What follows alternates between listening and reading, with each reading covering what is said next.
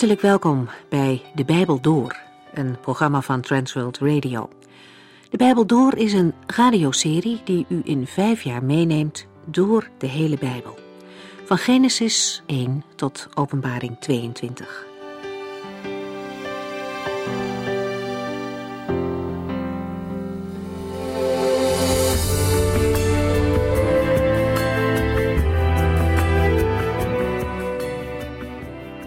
Lieve mensen, welkom.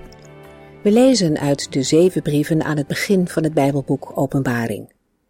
De Heer Jezus had voor zeven gemeenten uit Klein-Azië een boodschap. Er klinken bemoedigende woorden, maar ook vermaningen. Duidelijk is dat de opgestane en verheerlijkte Christus in de hemel heel direct betrokken is bij wat er in zijn gemeente gebeurt.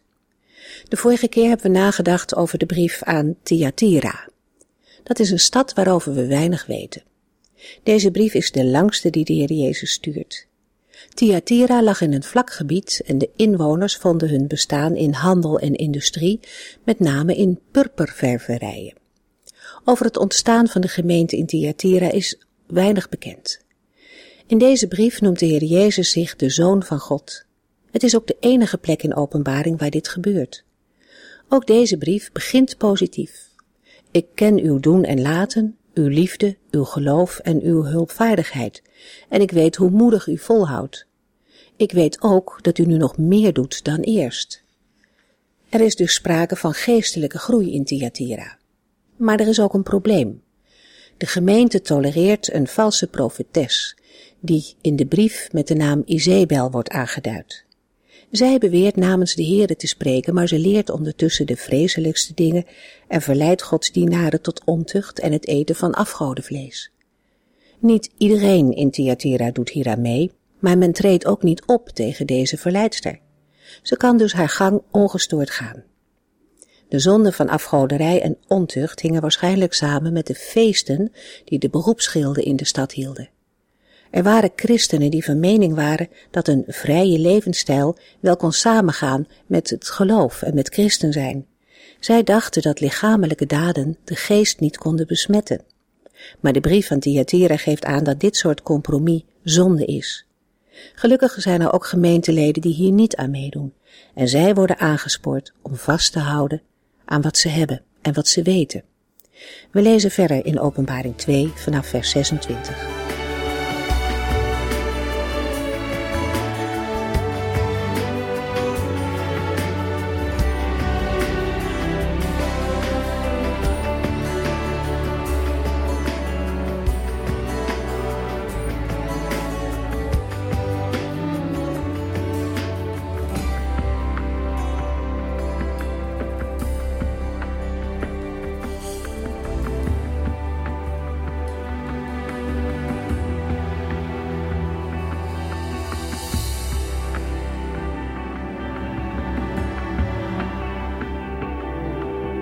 In de vorige uitzending lazen we in de brief aan de christengemeente van Thyatira over de klacht van de Heer Jezus. Jezus zegt tegen de gemeente: Toch heb ik iets tegen u. U laat die vrouw Izebel maar haar gang gaan. Zij beweert namens mij te spreken, maar leert de vreselijkste dingen. Zij verleidt mijn dienaren tot ontucht en het eten van vlees dat aan de afgoden geofferd is. Ongetwijfeld wist Johannes de echte naam van de vrouw. Maar hij omschrijft haar als iemand van wie de uit het Oude Testament bekende Izebel het prototype was. Christus heeft haar een duidelijke waarschuwing gegeven, mogelijk via Johannes. Nog heeft hij geduld met haar, maar daaraan zal een einde komen. Het oordeel waarvan de inhoud vanaf vers 22 wordt uitgelegd, is alleen opgeschort opdat zij zich bekeert. Het is een illustratie van Gods liefde en geduld, zelfs voor de ergste zondaars. De strafmaatregel die de Heere neemt tegen de valse profetes worden in vers 22 en 23 toegelicht en hebben we in de vorige uitzending gelezen. In vers 23 zegt de Heer Jezus Christus: Alle gemeenten zullen weten dat ik de diepste gedachten en wensen van de mens ken, en dat ik ieder zal geven wat hij verdient. Het is een variatie op een uitdrukking die talloze malen bij de profeet Ezekiel voorkomt, en die betrekking heeft op het geloof en het ontzag die gewekt worden door Gods machtige daden. De rest van vers 23 wordt bepaald door Jeremia 17, vers 10, waar we lezen: Ik doorgrond alle harten en toets de meest verborgen gedachten, om zo ieder mens het loon te geven dat hij verdient, afhankelijk van zijn daden en levenswijze. In een andere vertaling lezen we: Ik, de Heere, doorgrond het hart en toets de nieren, en dat om aan een ieder te geven naar zijn wegen, naar de vrucht zijner daden. Met de woorden ik doorgrond het hart en toets de nieren, duidt de Bijbel de zetel van de gevoelens en van het verstand aan, die samen het innerlijk leven van een mens vormen. De Heere laat daarmee merken dat Hij alles van de mensen weet en zodoende geen zonde over het hoofd ziet. Aan het slot van het vers spreekt de Heere alle gemeenteleden persoonlijk aan, om hen indringend te vermanen tot een zuivere levenswandel. De beoordeling van de daden geldt niet alleen voor de ongelovigen, maar ook voor degenen die door het geloof gerechtvaardigd zijn. Openbaring 2, vers 24 en 25. Maar gelukkig zijn er in Thyatira nog mensen die deze verderfelijke leer niet volgen, die niet de zogenaamde diepten van Satan hebben leren kennen. Van u vraag ik niets meer dan dat u vasthoudt wat u hebt, totdat ik kom. Met de woorden van vers 24 richt de Heere zich tot de gemeenteleden die niet tot zonde zijn verleid. De Heere bemoedigt hen met de woorden: Van u vraag ik niets meer dan dat u vasthoudt wat u hebt, totdat ik kom.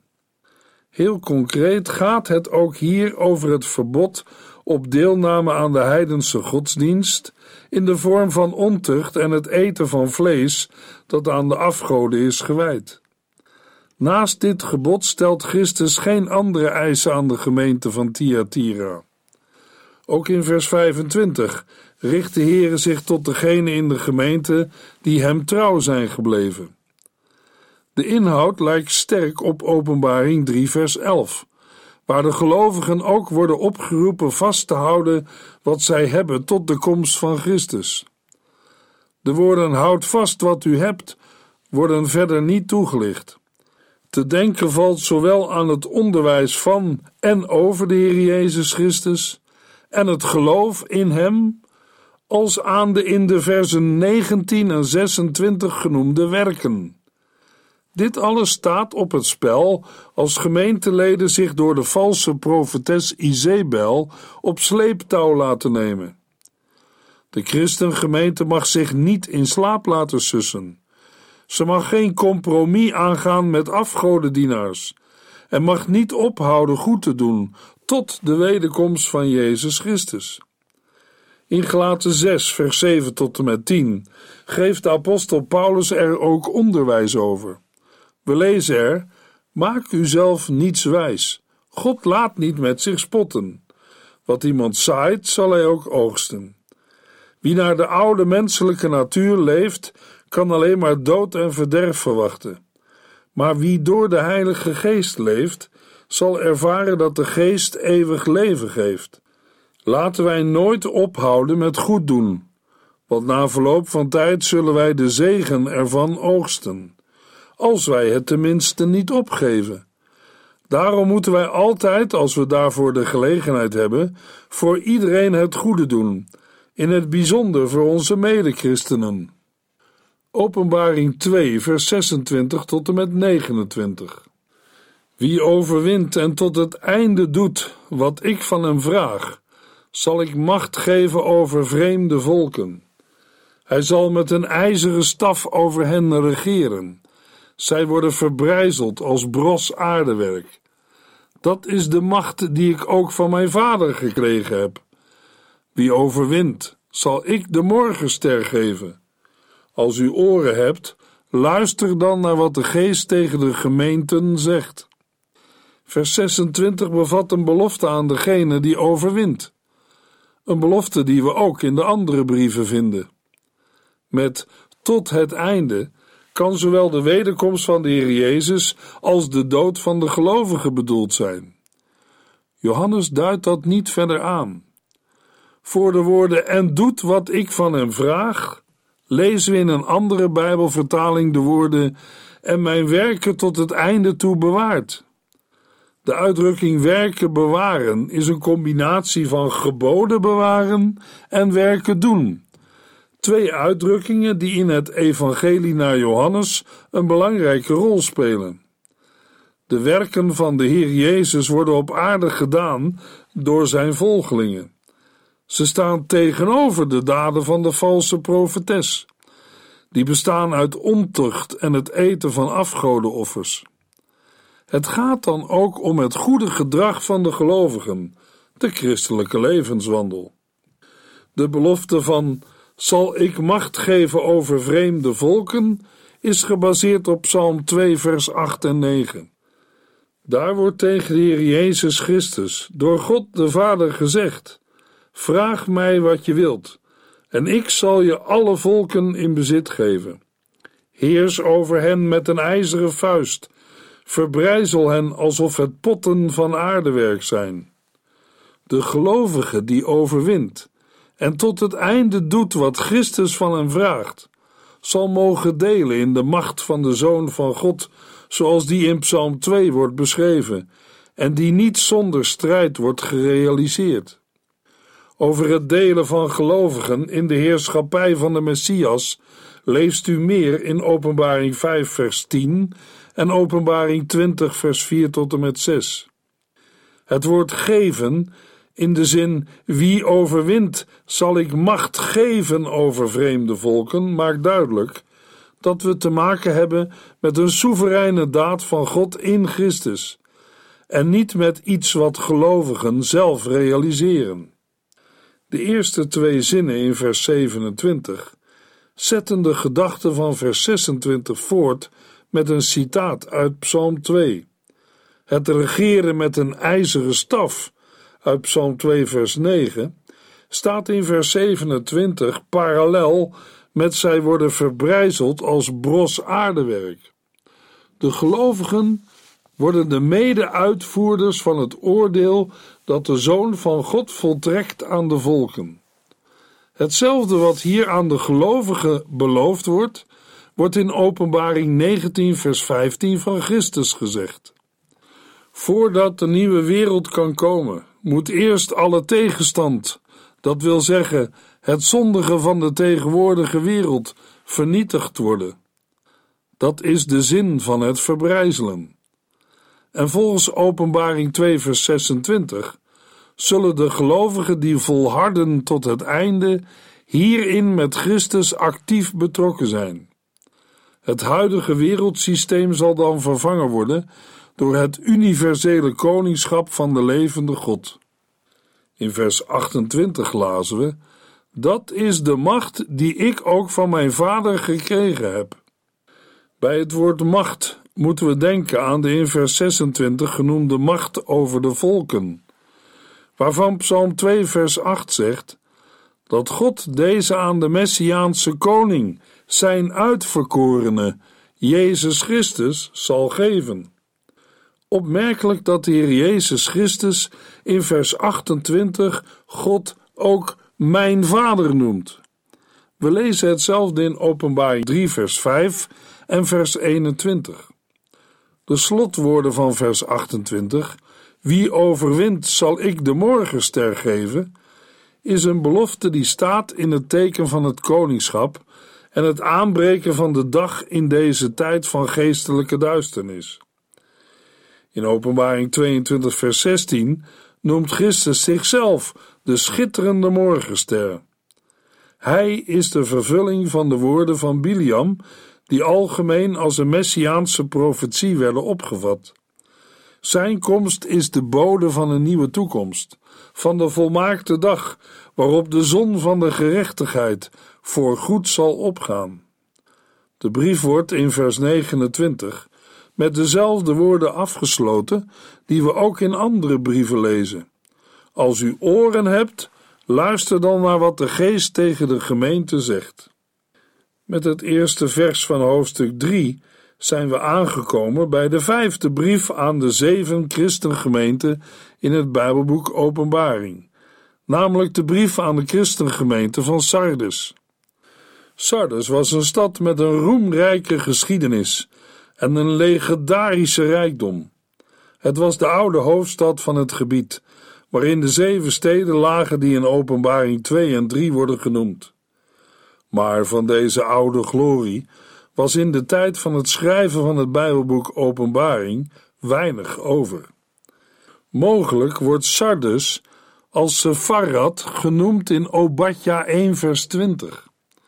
De vermelding in het Bijbelboek Obadja uit het Oude Testament wijst er dan op dat er al vroeg Joden in de stad Sardes woonden. Dat was zeker het geval in de tijd waarin het Bijbelboek Openbaring werd geschreven. Over het ontstaan van de christengemeente in Sardes is ons niets bekend. Net als de stad zelf is deze christelijke gemeente in verval geraakt. Geen enkele brief, behalve die aan Laodicea, is zo kritisch als de brief aan de christengemeente van Sardes. Sardes of Sardis was een stad in het westen van Klein-Azië. 75 kilometer ten oosten van de havenplaats Smyrna.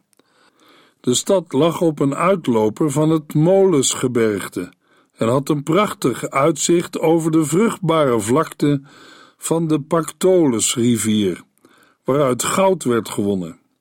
Ooit was het de hoofdstad van het koninkrijk Lydië en de residentie van de spreekwoordelijke rijke koning Croesus, die zijn stad in 546 voor Christus aan de Perzen moest overgeven.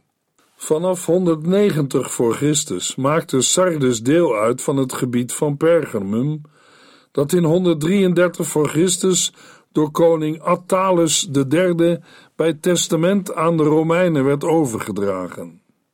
De stad werd bij een aardbeving van 17 na Christus zwaar beschadigd en wist zich daarvan ondanks de steun van keizer Tiberius nooit meer tot de oude glorie te herstellen. Het opgravingsterrein ligt bij het huidige dorpje Sart. Het meest imposante bouwwerk was de tempel van de godin Cybele. Het noemen van witte kleren zou een verwijzing kunnen zijn naar de plaatselijke wolindustrie. Openbaring 3 vers 1 Schrijf aan de boodschapper van de gemeente in Sardes: Dit zijn de woorden van hem die de zeven geesten van God en de zeven sterren heeft. Ik ben van uw doen en laten op de hoogte. Ik weet dat u de naam hebt dat u een levende gemeente bent, maar u bent dood. Opnieuw richt Christus zich tot de boodschapper van de gemeente. Hij stelt zichzelf voor als degene die de zeven geesten van God en de zeven sterren heeft. De woorden wijzen terug naar dezelfde woorden in Openbaring 1. De zeven geesten van God verwijzen naar de Heilige Geest en de zeven sterren naar de boodschappers of de engelen van de zeven gemeenten. Beide uitdrukkingen worden alleen hier gecombineerd zo presenteert de Heer Jezus zich als degene die door middel van zijn Heilige Geest en zijn gemeente in de wereld aan het werk is. De brief aan Sardes kan helaas niet met een compliment beginnen. De opgestane Christus kent het doen en laten van de christengemeente in Sardes en is er niet tevreden over.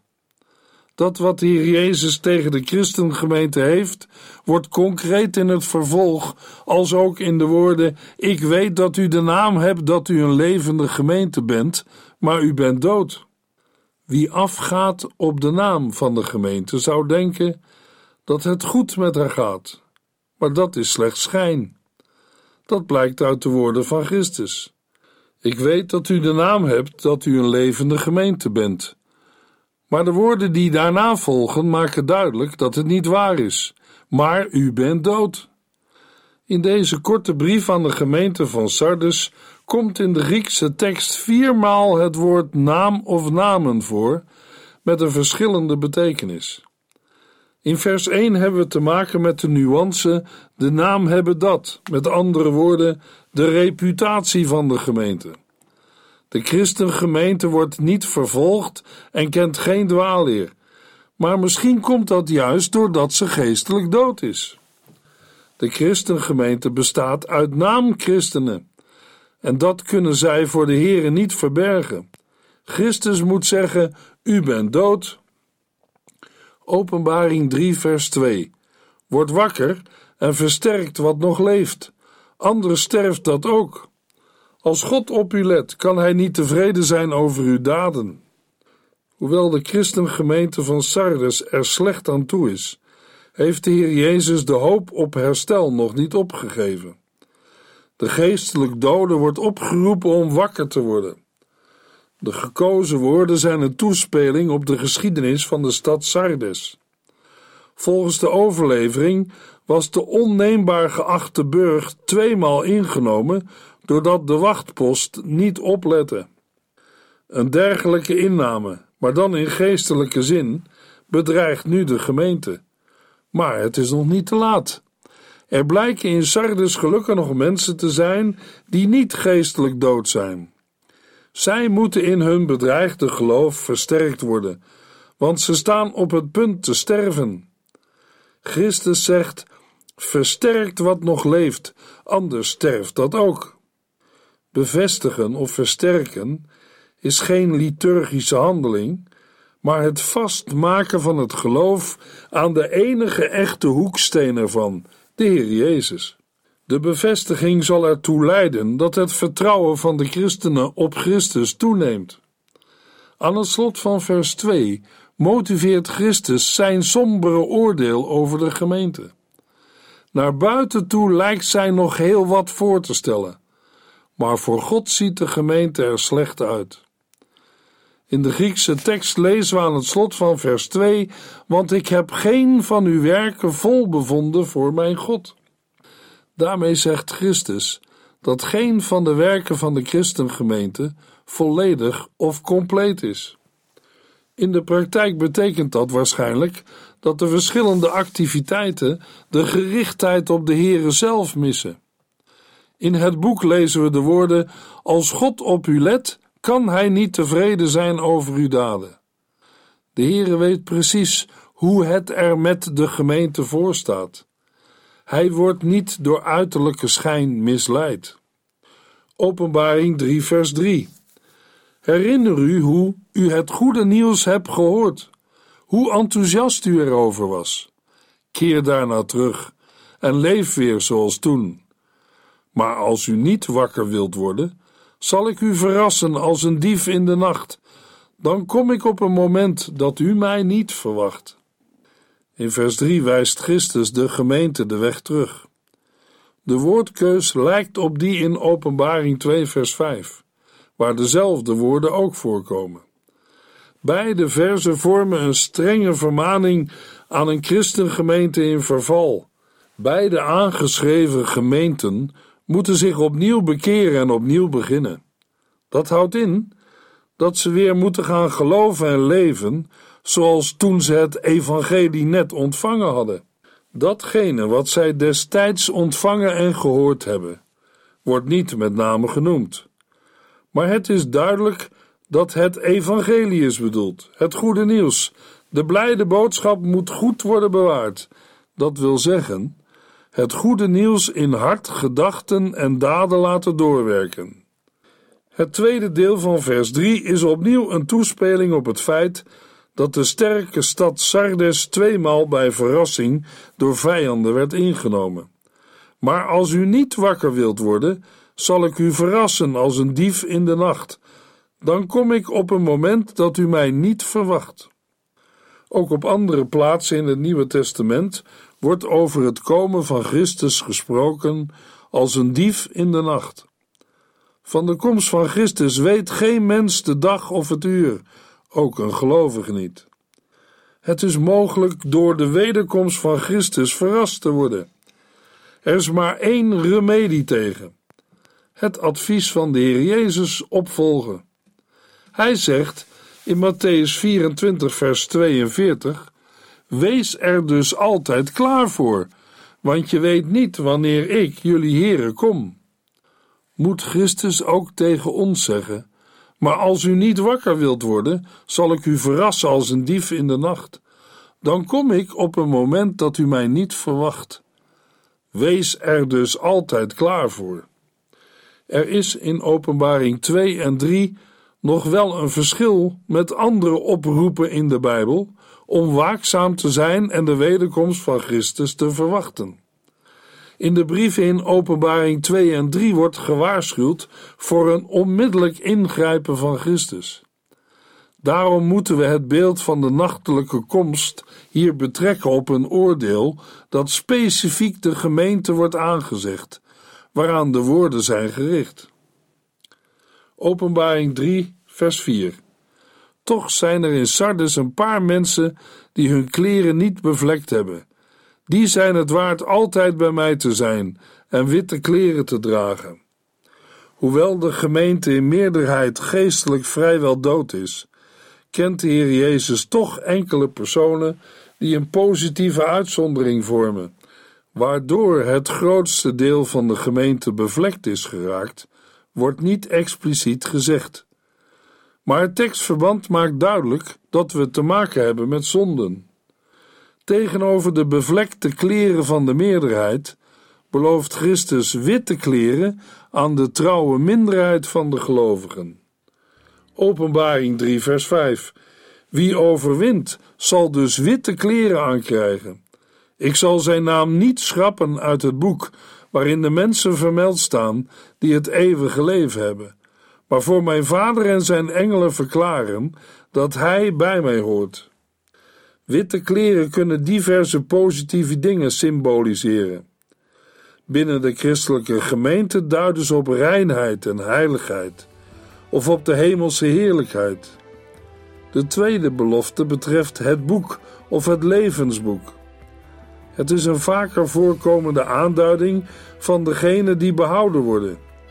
Zij worden gedacht als ingeschreven in een hemels register. De brief sluit af met de bekende slotwoorden: Als u oren hebt, luister dan naar wat de geest tegen de gemeente zegt. In de volgende uitzending lezen we Openbaring 3, vers 7 tot en met 13.